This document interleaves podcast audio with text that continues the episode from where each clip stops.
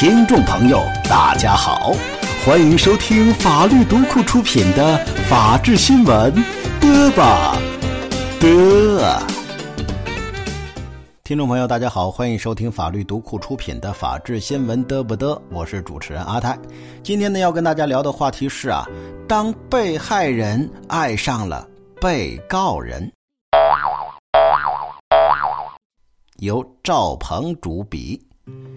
最近呢，有一个比较有意思的消息，说一个诈骗团伙里的其中一名被告人呢，在服刑完毕被释放之后，随即就结婚了。而迎娶她的人是谁呢？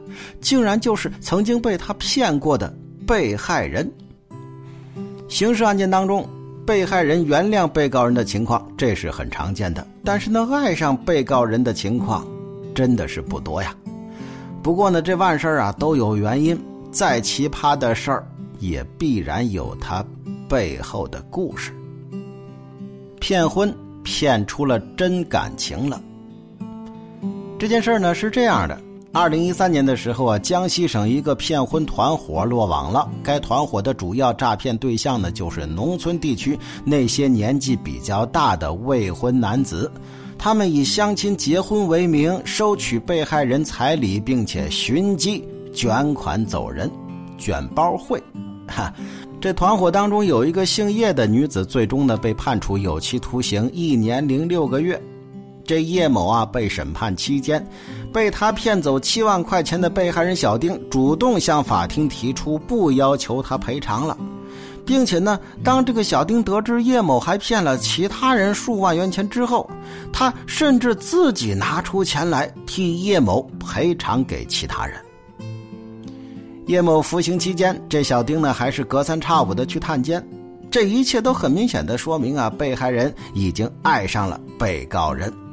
而在这一系列的过程当中，叶某也对小丁产生了真感情了。前不久呢，叶某出了狱，他做的第一件大事就是嫁给了小丁。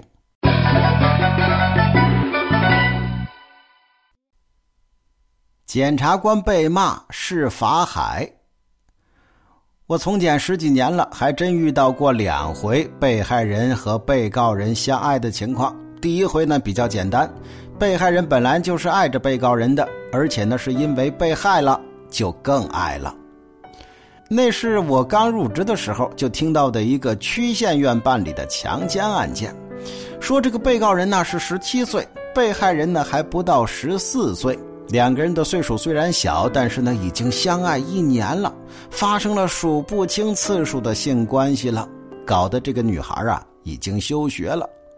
很显然，男孩这种行为构成强奸罪，因为呢，根据法律规定啊，与不满十四周岁幼女发生性关系的，不论是否违背其意志，行为人都构成强奸罪，除非是偶尔发生性关系，并且没有造成严重影响。所以啊，本案只能认定为强奸，尽管被害人不认为自己被害了。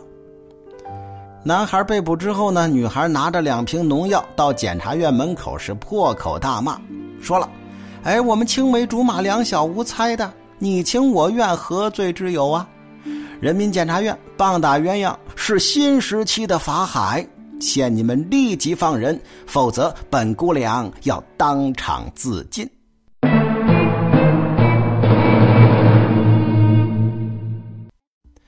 后来呢，还是姑娘她老爸。硬把她塞进一辆车里给带走了。后来呢，就听说这男孩服完刑之后，两个人又到一起了。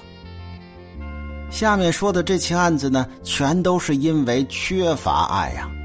如果说上面这个案例是法不容情，那下面我们遇到的这个案件就只有一声叹息了。我曾经啊办过一个涉众电信诈骗案件，有好几个被害人呢都坚持要来听庭审。但是他们的听审理由很特别，他们说了：“我一定要见见骗我的这个姑娘，她实在是太有亲和力了，声音又那么好听，我很难拒绝她的要求啊！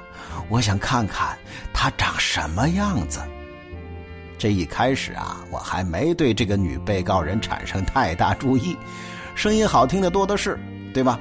被害人好奇被告人长啥样的，这也是有的。但是后来呢，两个年纪大一些的被害人居然出具了不要求司法机关追究这个女被告人的书面意见。在书面意见当中，他们这么说：“他们说，这个女孩和我聊了这么久，比我儿女都贴心呐。尽管是假的，但我在那一段时间的确很开心。若是我的儿女有他一半这么关心我，哪怕是虚情假意，我都愿意。骗我的钱不还也罢了，给他减轻点罪责吧。怪可怜的。”